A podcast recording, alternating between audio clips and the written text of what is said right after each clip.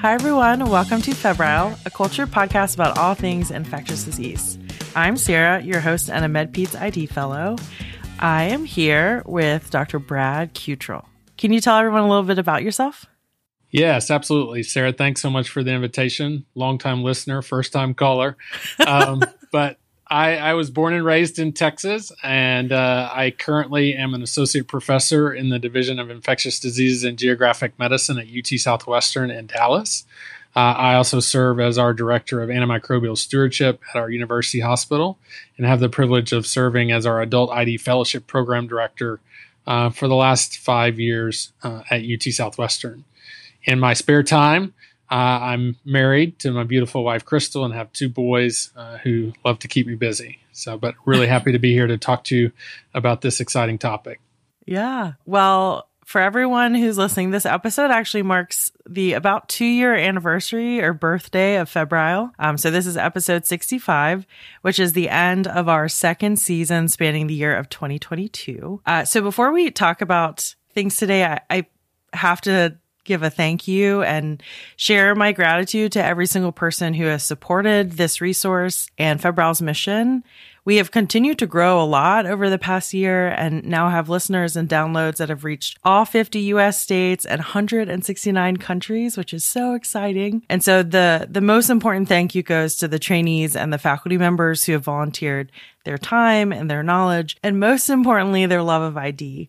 Uh, and I, I think that's a really nice segue into our topic today because we're going to end the year and the season by updating everyone about the US ID fellowship match, which I did briefly last year, but we're going to talk in a little bit more detail beyond the numbers today and dig into the history and the challenges of the ID pipeline and workforce. Uh, but before we start, we have to pause for our culture podcast snippet. This is the one time that I feel like I get to say my little piece of culture.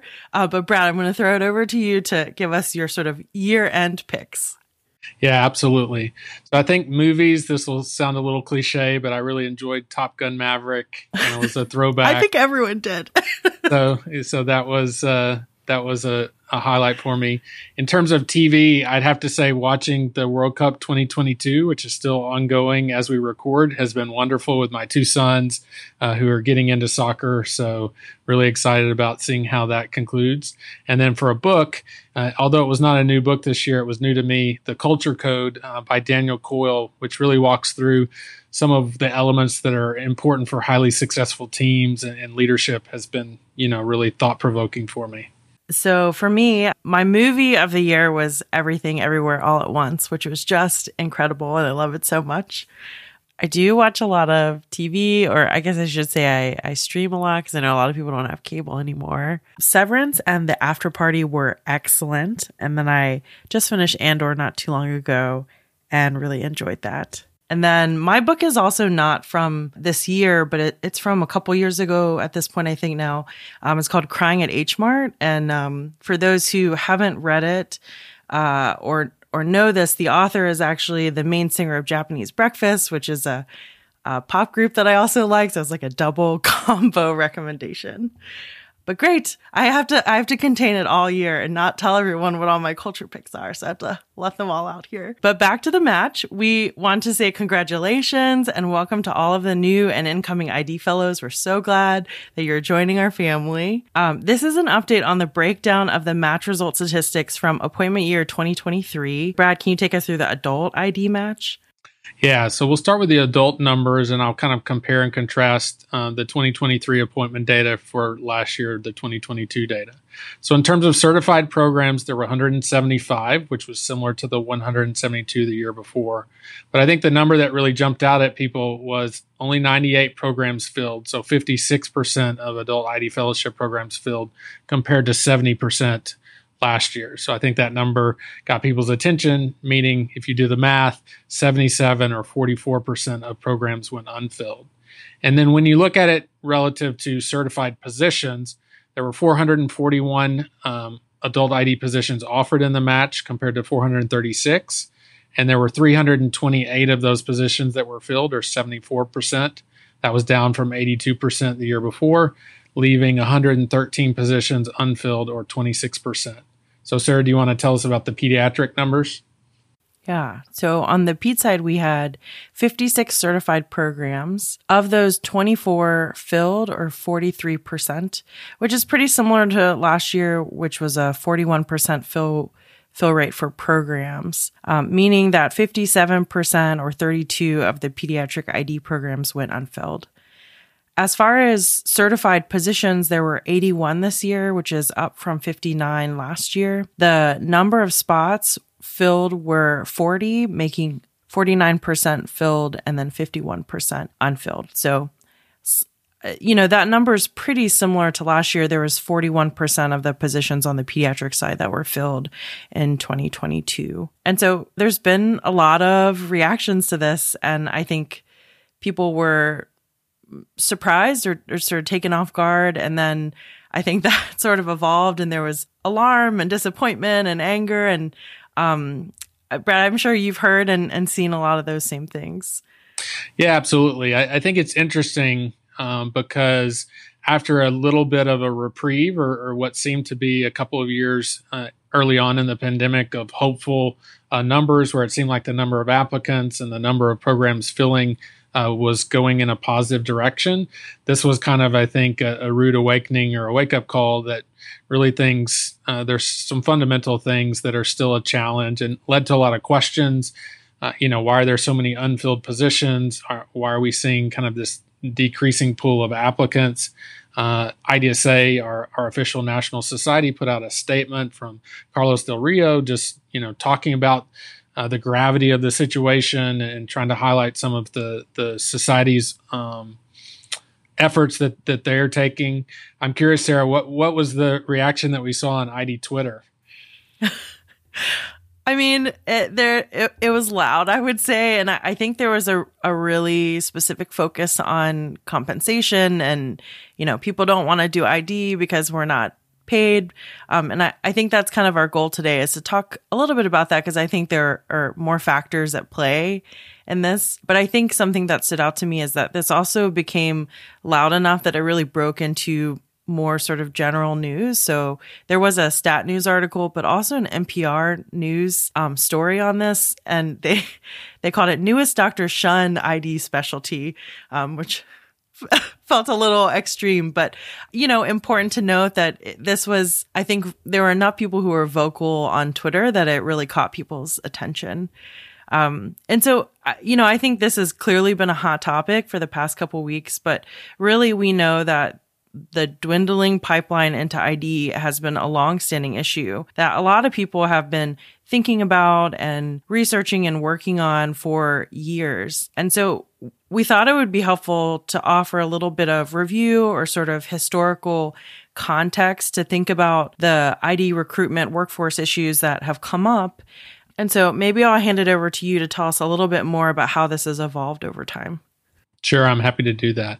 So, this is a topic I got interested in several years ago. I gave a talk on kind of the value of an ID clinician. And so, started going back through some of the literature dating back even to the 1960s and 70s. And what's interesting is, I think with the advent of antimicrobials, and, and there was this kind of prevailing notion that, you know, infectious diseases was going to be cured.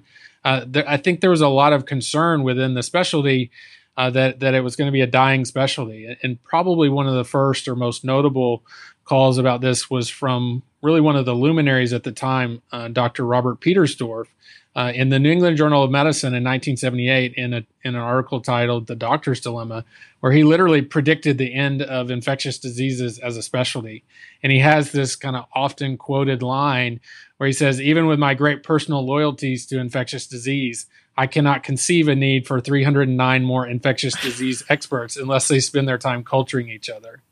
So, so it's, it's kind of bracing to to hear you know leaders in the field you know voicing that type of concern. Uh, but then, even moving into the early 1980s, uh, another article, famous article that Dr. Petersdorf published in our one of our own journals, JID, in 1986, called "Whither Infectious Diseases." He said, in a fee for service environment, infectious disease practitioners have difficulty in making a living. There are few or no procedures. There's a lot of uncompensated phone time, and there's the need to visit several hospitals and spend a good deal of time traveling. In academic medical centers, infectious disease divisions are almost invariably loss leaders, and I know a few that are not heavily supported by university salaries, hospital salaries, and grants. Infectious diseases divisions do not earn enough in practice to make a go of it and also require subsidies from the higher earning divisions in their parent departments. So, but Dr. Petersdorf was not the only one um, sounding the alarm, and, and, there were some very colorful comments. Uh, one in particular uh, from Dr. Richard Irvin uh, in a paper entitled "The Bell Tolls for the Infectious Diseases Clinician," also published in 1986 in uh, JID, uh, says it this way: very quite colorful language. In 1980, Dr. Paul Beeson outlined that our specialty lacks every attribute needed for successful practice special technology, chronic disease, and balanced remuneration. The infectious disease clinician has nothing except cognitive skills for which fair financial awards elude most of us in practice. We are already the least needed of all specialists, and future trainees must be honestly informed that infectious disease is a very unwise choice as a field of clinical training. If a cardiologist can say that the medical profession is more at risk and has more risk factors than a 50 year old male, type A and hypertensive with coronary artery disease who smokes two packs of cigarettes a day and has a cholesterol of 400, then I would describe the ID subspecialty as the same patient with septic shock.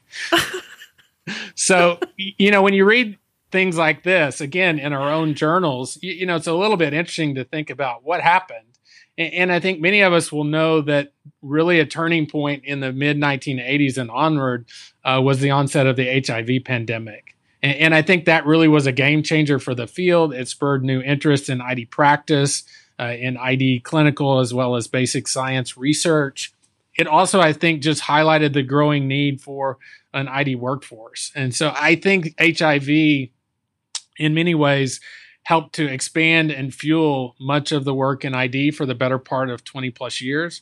When you look across the landscape, many of our current ID leaders and luminaries in the field really came of age and I would say were inspired at least partially to go into ID because of the HIV pandemic and so I think we kind of we, we lived off of that energy and, and passion for HIV for you know 20 plus years, but then you know in the mid uh, 2000s, your late 2000s, early you know kind of 2010 era is, is when things started to kind of uh, take a decline again. And so when you look actually at trends and total applications and and match rates to the ID workforce, this year is actually not the worst that we've seen. 2016 was kind of the nadir in terms of matches. Only 42% of programs filled uh, that year. And that was one of the first years where the total number of applicants per position dropped to 0.7, meaning there were fewer individuals applying to ID than there were positions offered in the match.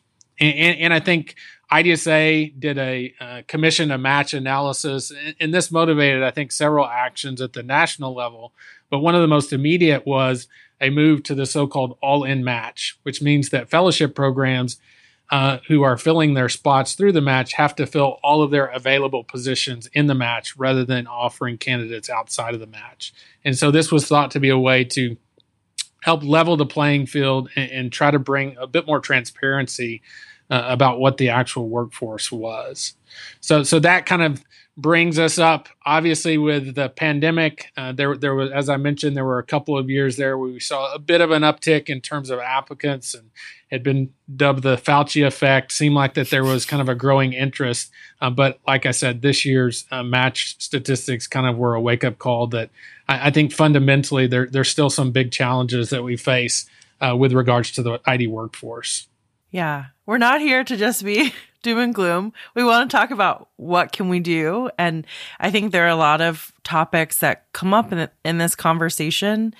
I mentioned compensation tends to come to the forefront, but I want to emphasize a lot of the other concepts as well and sort of strategies that we can use. And I think the first one is really to try to build our pipeline. And there's been several studies that have shown that early exposure to ID, so in curriculums or rotations or finding mentorship really matters. Can you tell us a little bit about some of the people who've taken a look into that question? Yeah, absolutely. And I think all of us have, you know, anecdotes or stories, and, and there's real power in that. But I think it's also important really to look at the data.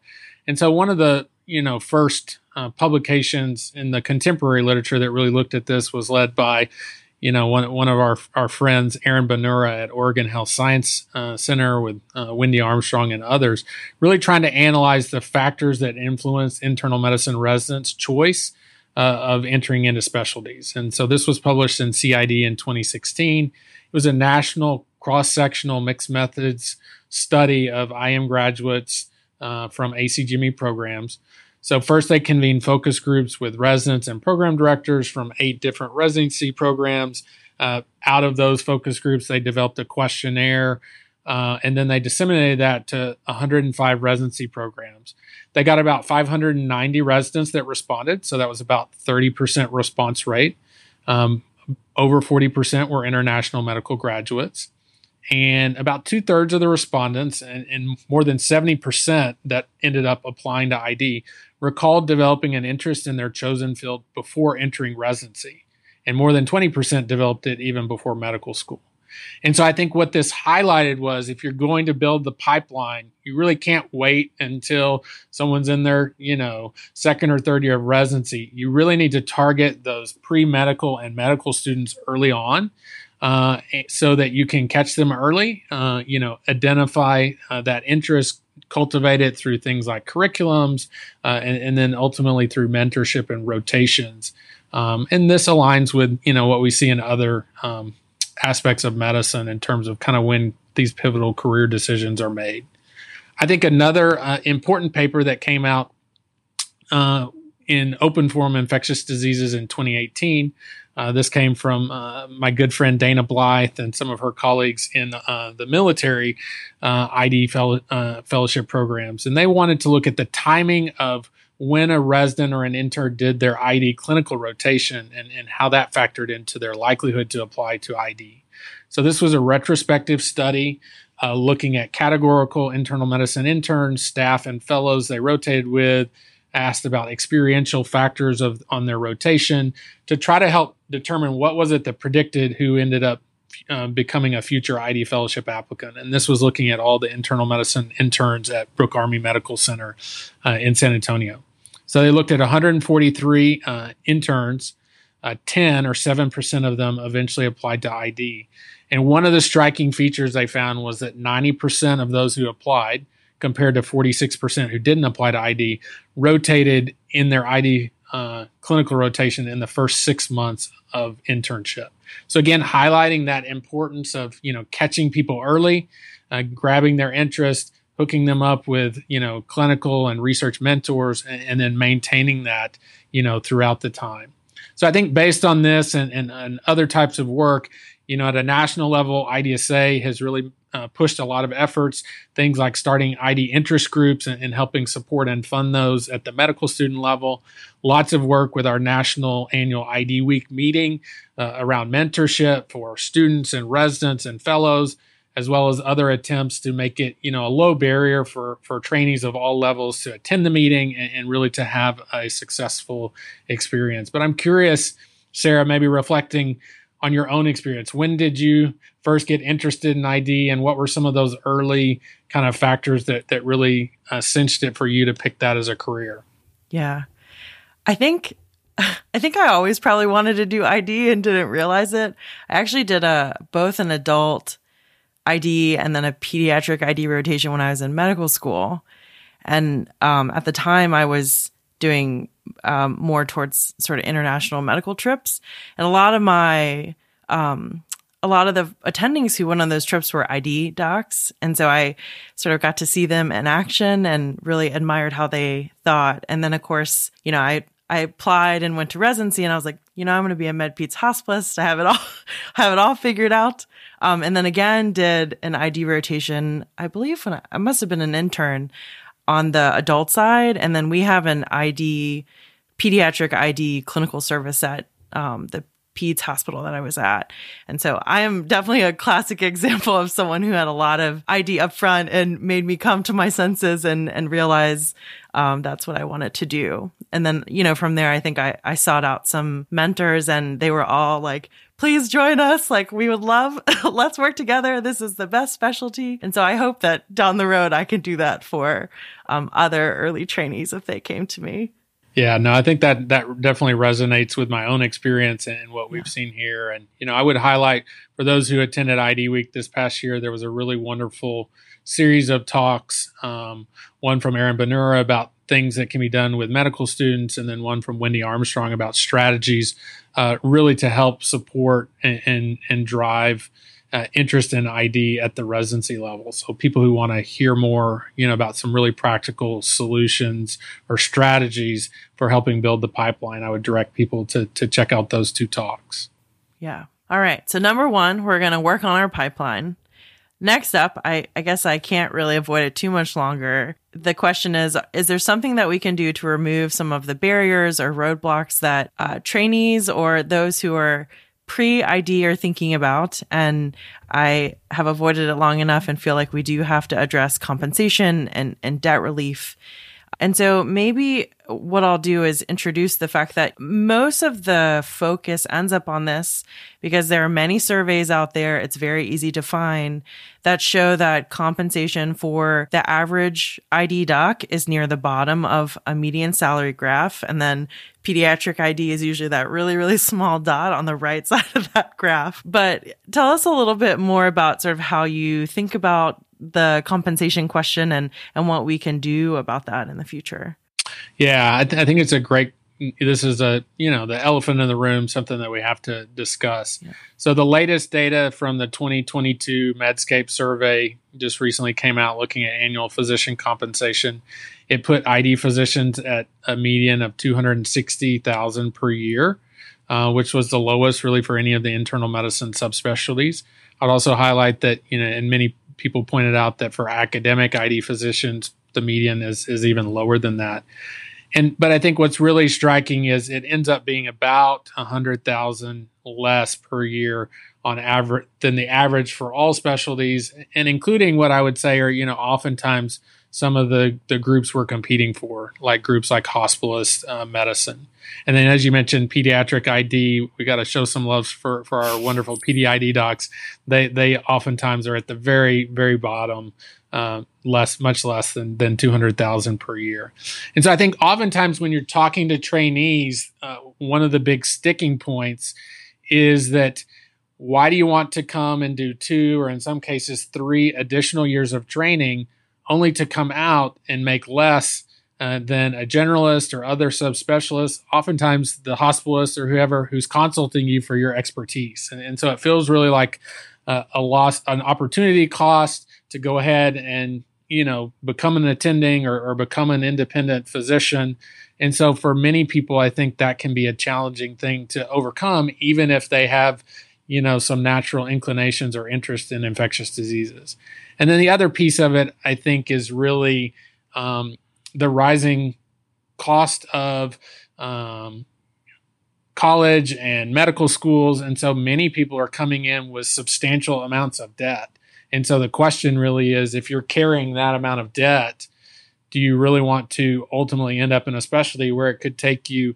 10, 15, 20 years to finish paying off all of your debt? And so I think uh, that looming debt uh, motivates people oftentimes to choose some of the higher compensated subspecialties, even if you know maybe their their heart heart of hearts that they really uh, wish they could do infectious diseases. So I do think this is an area that you know we can't avoid.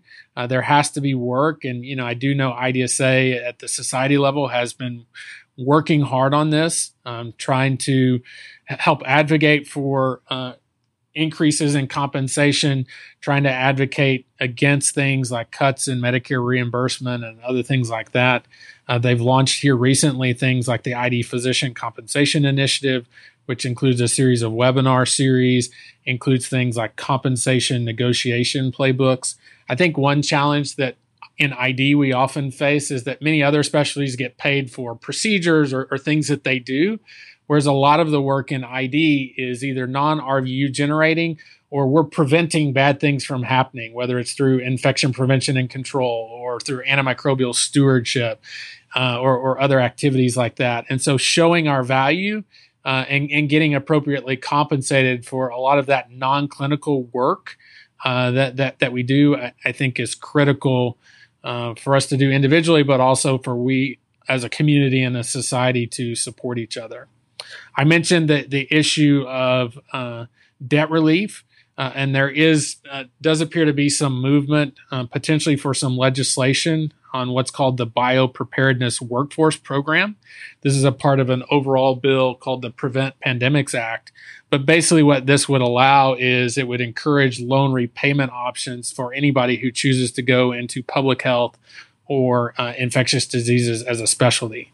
And so, again, this this could be another opportunity to try to help you know remove some of those barriers or roadblocks with people who maybe they're interested but then you know when when they look at that comparison of the salary or they look at that looming debt they kind of just shake their heads and say you know I, I don't i don't know that i can make take the plunge.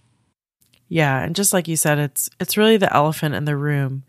It's interesting because in some of the compensation surveys uh, about half of ID physicians seem to report themselves as feeling like they are fairly compensated in their current setting.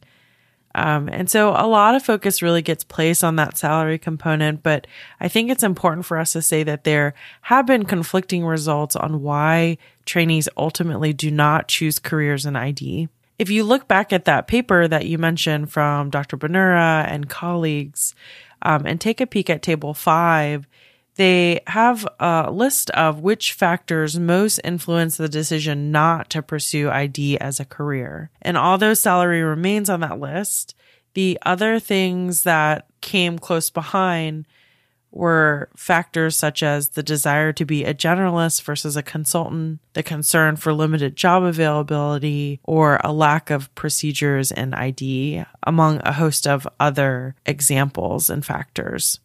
There's also another paper that was published in CID that looked at the factors influencing selection of ID training for military internal medicine residents. And they noted that for those who considered ID, 73% changed their mind in their PGY2 or PGY3 year. And of those, they cited salary in 22%, a lack of procedures in 18%, and training length in 18%. So, you know, there certainly could be some impact from differences between military and civilian trainee experiences. And although salary, of course, remains important, there certainly are a range of other factors that we need to consider that people are using to make their decision. So, we've talked a little bit about individual salaries and decision making, but I think one of the next steps is for us to take an even further step back. And you've already started to allude to this, but we exist in our larger healthcare system. And there are many that feel there needs to be fundamental changes in how we function in that setting to be able to truly impact our field and how our quote value is accounted for. I think there are several who've expressed similar sentiments, but I think it's most well captured by Brad Spellberg. I was wondering if you could walk us through this viewpoint about finding ways to suggest for fundamental changes in our healthcare market and how we can and how we can adjust how the healthcare system might view and incorporate ID. Yeah, happy to.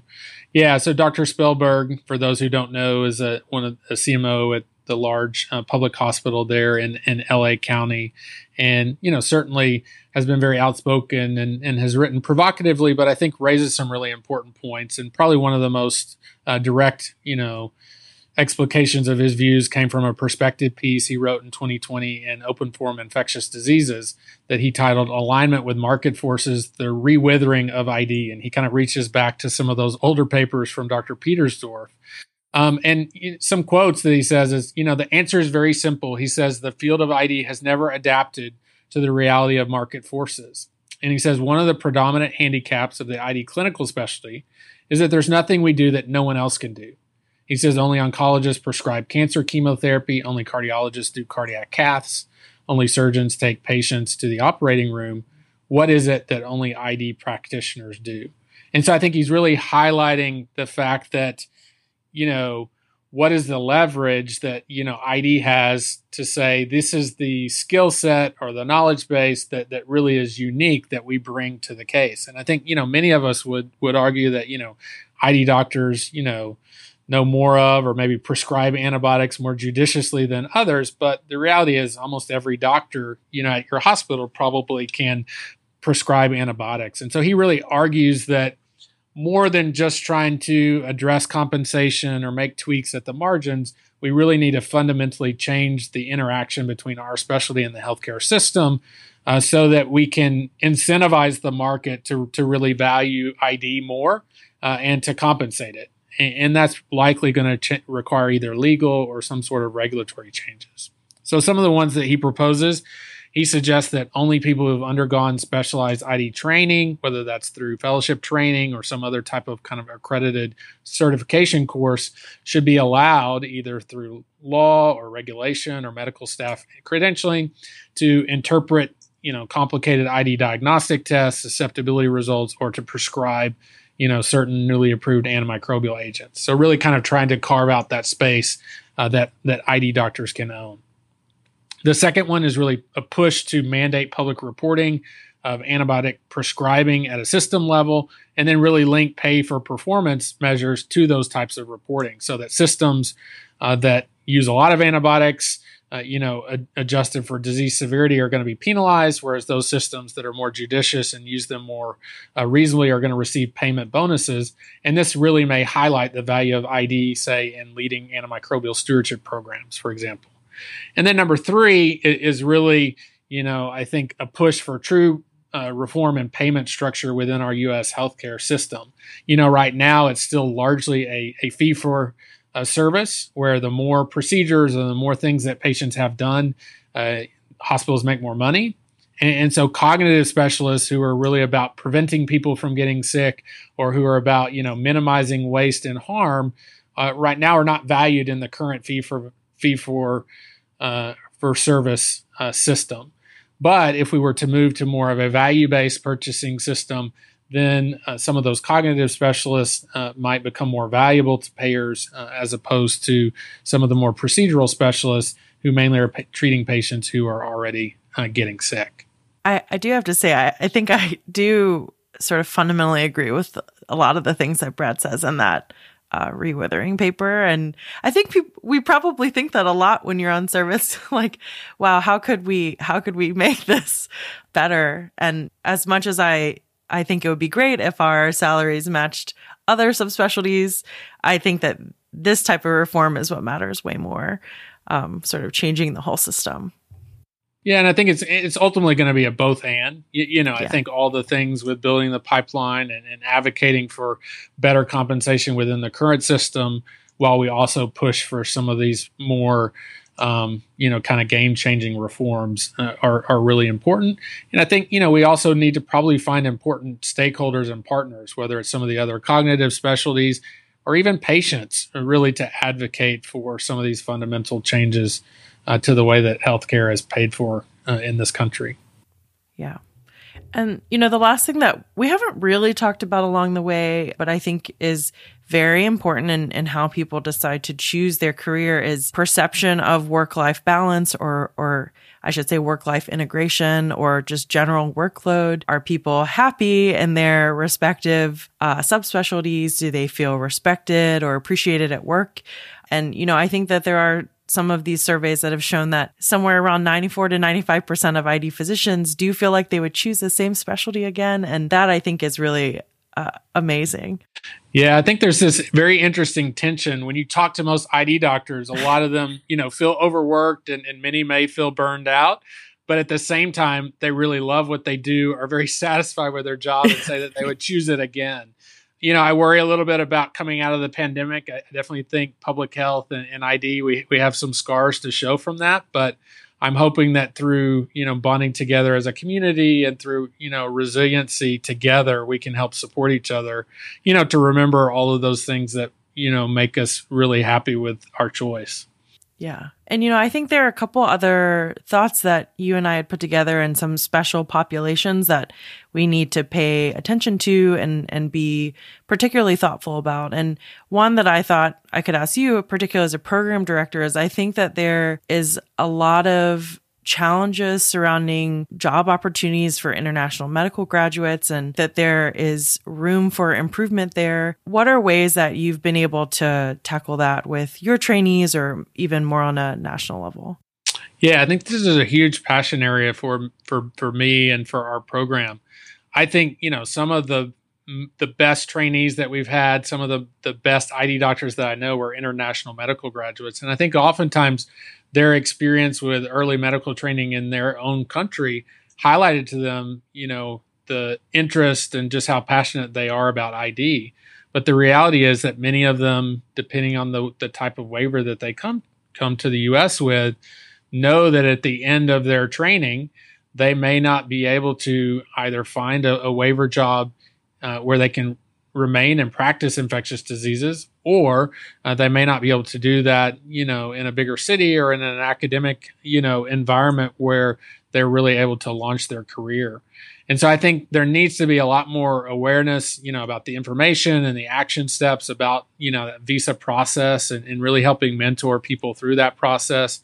I would love to see, you know, national efforts to increase access to resources and immigration lawyers and others to help people navigate that so they don't feel like they're having to figure it all out themselves. And ultimately, I'd love to see state and kind of national advocacy for either legislation to increase the number of waiver jobs or, or maybe provide that anybody who decides to go into infectious diseases or public health automatically you, you, know can get a waiver um, regardless of you know where geographically or, or, what type of setting that they're practicing in. I really think that could be a game changer because i think there are many international medical graduates who would love to do id um, but the, the the prospect of, of having to navigate the waiver situation seems daunting. So I think another special population I would love to throw to you and, and hear you talk about, which I, I think they oftentimes may get neglected in this conversation, but they're critically important, is our pediatric ID colleagues. So, talk to me a little bit about what, what does the landscape look like there, and, and what do you think we can do to help out our, our PDID friends? Yeah, I'd say really more generally, I think that growth in pediatric medical subspecialties as a workforce pipeline has been a longstanding issue or or bigger concern that people want to understand a little bit better you know, there was a paper from 2021 that took a look at growth and changes in the pediatric medical subspecialty workforce pipeline and found that actually the number of individuals entering pediatric fellowship training programs was increasing, but it was uneven across different subspecialties. They compared fields with greatest growth and then noted those with limited growth, of which pediatric ID was one of, along with nephrology and adolescent and child abuse medicine. And I don't think this paper necessarily answered the bigger question, but a lot of the concerns that we think about in pediatric ID are ones that we've already expressed. And in particular, prolonging your training um, and coming in with that concern for your amount of debt and the lower salary. And so I think it might be worth just pointing out, particularly for those who are more on the adult side, that pediatric fellowships are at least three years, and and there certainly are those who may add additional training. And so PIDS or the Pediatric ID Society has supported a lot of the similar advocacy efforts that you mentioned with IDSA, thinking about compensation and debt relief. Um, there is work towards sort of these larger pediatric subspecialty loan repayment programs. And I think something that PIDS has done really well or has made really major efforts towards is trying to reach out to early learners and expose them to pediatric ID and you know what are the pathways to having a career as a pediatric ID doc? And so there's the summers program and there's a, a new one that'll be um, starting soon called meet ID meet standing for mentored engaging educational training focused program. But really these are ways to integrate undergraduate students and early learners and introduce them to pediatric ID clinicians and researchers so that they can see what this career might look like. I, I think some of the additional challenges that people worry about is a a very limited job market, although now at this point there's just so many more jobs than there are fellows coming out of fellowship. Um, and then I think if you're a physician scientist, the lack of research funding can be particularly worrisome. You know, I think it's interesting. I'm med peds, and so I am always quite interested in combined fellowships and for those in the audience who are not as close to match or or um, the changes recently this year was the first year that they combined the pediatric and medicine subspecialties match so that they were at the same time um, which is meant to help facilitate some of the both combined options for people who are seeking uh, dual fellowships, but also for those who are probably couples matching and a couple other factors. I know anecdotally, I, I feel like people feel like allowing folks to do combined subspecialties has had a positive impact, particularly on the pediatric side. Because if you can support an excellent candidate who wants to do both the adult and pediatric, or let's say you want to do pediatric ID and and critical care, um, that this is a way to to have people who were on the fence that may have chosen one still sort of have their foot in both sides. Um, and I don't know if that's something that you've seen in the applicants that have come through, Brad, but um, that's something that I, I wish I we could dig into a little bit more. And I think there probably are some people who are working on that. Yeah, absolutely. We've started to kind of dip our toes into, you know, combined ID critical care or you know med med peds ID, but I, I definitely think that's an area for growth, really to meet people um, to be able to tailor their fellowship program for what they're really looking for. So I think another uh, group that we really should highlight is the physician scientist workforce, and although I think many of the same challenges apply here, such as you know early interest and compensation, there also are some unique aspects really to consider here. And we don't have time to go into it in great detail, but there's a really influential um, policy statement uh, led by Dr. Upi Singh from Stanford and and several other colleagues that was published in 2018 in, in JID that really highlighted and came with some concrete. Um, proposals, things like increasing collaboration and funding for federal and university grant funding, really supporting additional mentor support for early ID physician scientists, expanding uh, K grant awards to cover more translational and public health work and not just basic science work, and, and many other, I think, really thoughtful solutions. But I, I think we need to really focus hard on that because really many of the scientific discoveries like you know the amazing vaccines and, and, novel drugs and you know our understandings about the basic pathogenesis are really driven by our physician scientist uh, workforce. And, and so we need to be replenishing uh, that key piece of our community.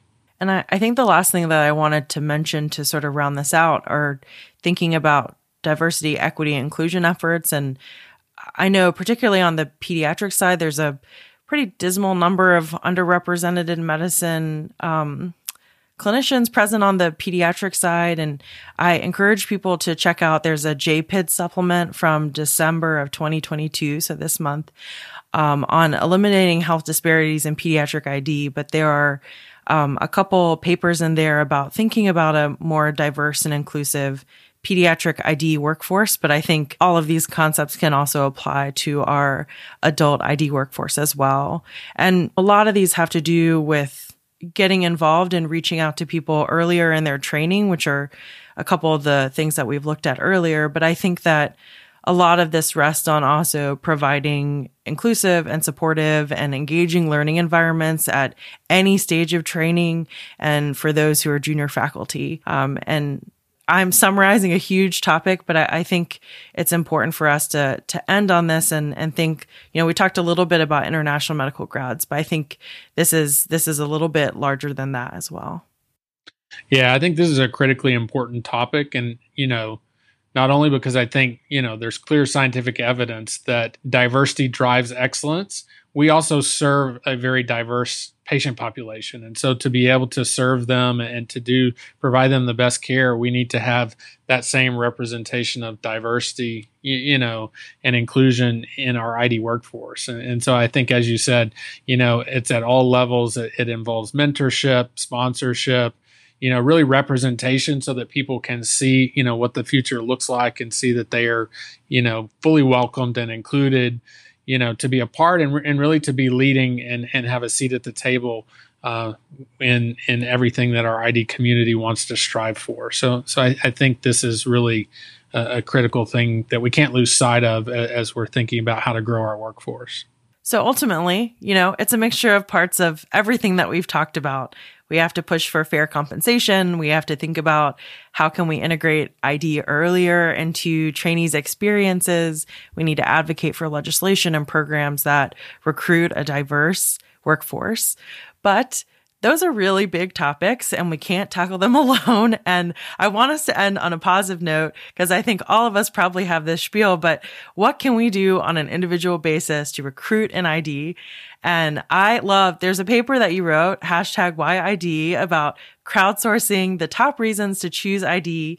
Um, and you sort of pulled a lot of our ID Twitter friends. But I, I want us to end with that. Let's talk about all the awesome things that you can tell people about ID um, and encourage them to to learn more and hopefully join us. Yeah, that sounds awesome. And, you know, just to tell you a little bit of the genesis of this paper, every year, you know, all the different fellowship program directors got a chance to pitch to the internal medicine residents here at UT Southwestern about their specialty. And so I kind of inspired by the old David Letterman top 10 list went to Twitter and said, "Hey, you know, ID Twitter fans, you know, what what are the top reasons why someone should go into ID?" And came up with this list that I presented to our group, and then and then posted a Twitter thread about it. Got some traction there, and then ultimately, uh, Paul Sax invited me to write it up as a paper, which was a lot of fun. So I'll go through it in kind of descending order. So number 10 really is I think ID, you are the medical detective and you are the internist internist. And so I think that all of us are attracted to you know that mystery case where the ID doc comes in and you know asks uh, that expert you know history question and and busts open the case. And you know how many times have you been told you know by another team oh we didn't know what was going on so we called ID and and, and so I, I think the fact that as ID docs we have to have this broad knowledge about you know all the things general medicine and all the the different aspects of the body uh, really resonates well. And you know i challenge you to think about you know all your favorite you know cpc and case conferences. A lot of times those are those are id cases. So so that's my reason number 10 so reason number 9 is that you are the hospital's social butterfly. And what i mean by this is you get to work and collaborate with so many different people. So all of the different medical subspecialties, but also the surgeons, you know, emergency medicine, we get to interact with our colleagues in pathology and in laboratory medicine and microbiology. You know, some some of our uh, subdisciplines like transplant infectious diseases or you know musculoskeletal ID by nature really uh, lend themselves to multidisciplinary teams. And then you think about how many teams do we get to to partner with, like our wonderful ID pharmacy colleagues, you know the the lab technicians, the infection preventionists. It, it really is just a a specialty where you get to just interact with everybody in the hospital, which is a lot of fun. I don't know if that resonates with with your experience as well. Yes, yes, absolutely. And I really like how you get insight into so many different aspects of the hospital and different services that you often may not have interacted with during your residency. Yeah. So, number eight, you get to make the social history relevant again.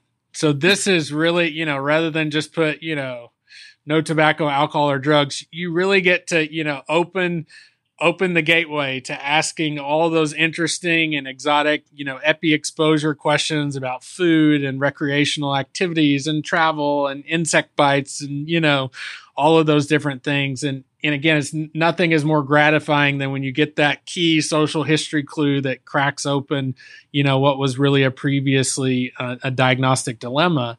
But on the other hand, I think also ID doctors, along with others, we really our patients trust us and, and, and we really get to share this sacred bond where oftentimes we get to walk through some of the most intimate details and the most consequential events of patients' lives. And, and that's really a, an important thing, uh, a part of our job. So number seven is you actually get to help people that you never even get to meet. And so I think really, you know, through our leadership and things like public health, uh, things like uh, work through local health departments, uh, the CDC, you know, the renowned uh, uh, EIS program, uh, as well as things like, um, you know, vaccine development and campaigns or infection prevention and antimicrobial stewardship programs you are actually having an impact on individuals, communities, and patients that you are never going to get to meet. And so I think that's a, a really special and kind of unique aspect uh, to, to the specialty. So, number six, and, and you talked about this a little bit, is you actually don't have to choose between being a specialist and a generalist. So yes. on the one hand, you get to be a specialist and you know know you know go really deep in, in your knowledge on on certain topics, and people are going to consult you for your expert knowledge on that. But on the other hand, you know many of us still, particularly for our HIV patients, um, are, are their primary care doctors, and so we get to still you know have that longitudinal uh, pr- primary care experience uh, that that really bonds us to our patients and, and can lead, lead to uh, better patient outcomes. So so you don't have to pick. You you can you can you can be both a specialist and, and a generalist. So number five, uh, the world is your oyster, and like I say, hopefully without Vibrio in it. So so I think what I mean by this is two things. So number one there's such an enormous variety of pathways, careers that you can pursue out of uh, ID fellowship training. And there was a really wonderful uh, supplement issue in JID in September 2017, where there was a series of articles that talked about all the different potential careers that people can do uh, out of ID, whether that's in industry, public health, academics, private practice, you know, medical education. All of these different things are really you know the sky's the limit and you know no door is really uh, not open to you when you graduate from an id fellowship. And then obviously i think more specifically the intersection between id and global health has always been a major draw for trainees to our specialty. And you know a lot of your id knowledge and skill set really can travel well with you across the globe, no matter what resources or no matter where you find yourself. If you're an ID doctor, you're going to have something that that you can have to offer to the patients that you see there. So number 4, you'll never be bored because your work is constantly evolving. And, and so, you know, one of the perpetual challenges of ID is, you know, with emerging and re-emerging infectious diseases, you know, every day is unpredictable. And this is honestly one of my favorite parts of my job is every day I come to work and I have no idea what I'm going to get to see today, what I'm going to get to do. And so whether it's, you know, through drug resistance and antibiotic resistance that that we face, uh, you know, novel infectious disease threats, you know, obviously COVID and, and things like that, uh, really our work is constantly changing and, and, and new. And, and that's really i think an exciting reason to go into id i don't know what your experience has been with that yeah you never know what someone's going to page you about i got paged about a stingray bite the other day and i was like hold on let me look that up really quick i'll call you right back yeah some of the best pages ever are you know the pages to the id fellow you know, yeah so. So, well, number three then is you get to play with some cool new toys. And, and, so I think, you know, although the previous generation of ID physicians got to celebrate, you know, the miracle of the advent of antibiotics and, and vaccines, you know, we have really witnessed, you know, the revolutionary impact that combination antiretroviral therapy has had on HIV, that DAAs have had for chronic hepatitis C. You know, we're really in the midst of, of a revolutionary breakthroughs in the field of diagnostics with molecular, you know, next generation sequencing, really changing the way that we we think about um, the clinical micro lab. You know, things like phage therapy, you know, novel vaccine platforms, thinking about the human microbiome. It, it really the the new things that are coming down the pipeline, I think, still makes ID as exciting as ever of a specialty to to, to be joining. So number two, is you are going to save patients' lives and be well positioned to lead in an era of value based care. And so, really, a core part of what we do as an ID physician is really help take care of oftentimes critically ill patients.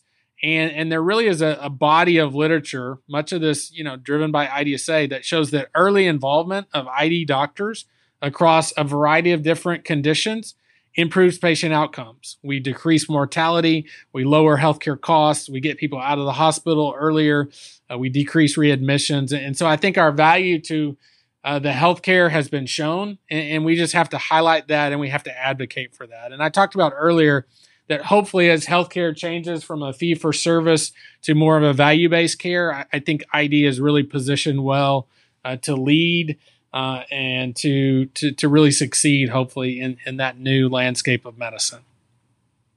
And then number one, and this is probably my favorite one. So you know we, we've we've talked about some doom and gloom, but the thing honestly that gives me the most hope uh, is really the ID community. And, you know, my colleagues I get to work with here at UT Southwestern, you know, all of my colleagues on ID Twitter and that we get to meet up at meetings is that you get to number one, join a community that loves what they do and that passionately advocates for all patients, uh, no matter what.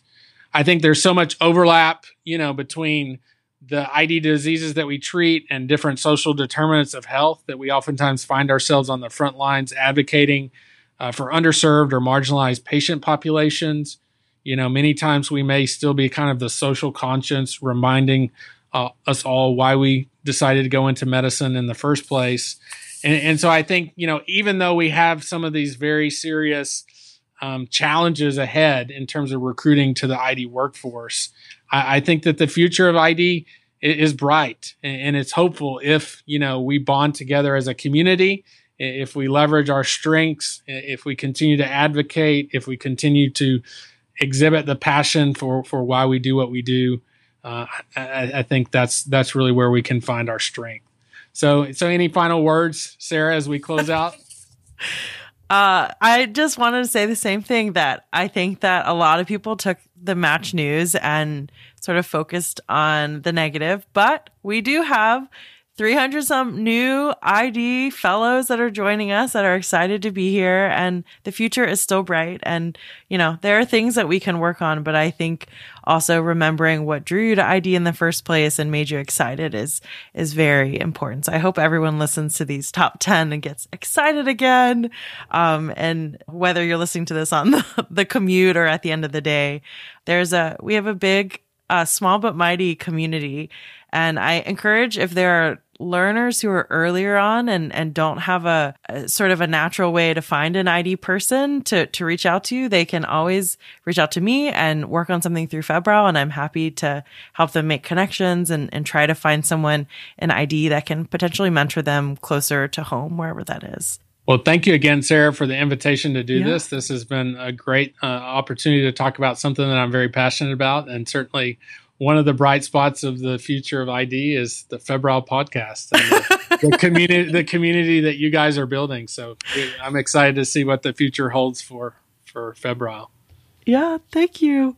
Um, well, I hope everyone enjoyed this. Thanks again for listening and for celebrating Febrile for two years. We will be back in January with some brand new episodes and some new guests. And so we're really excited. Um, I hope everyone has a happy holiday season. Thanks for coming, Brad.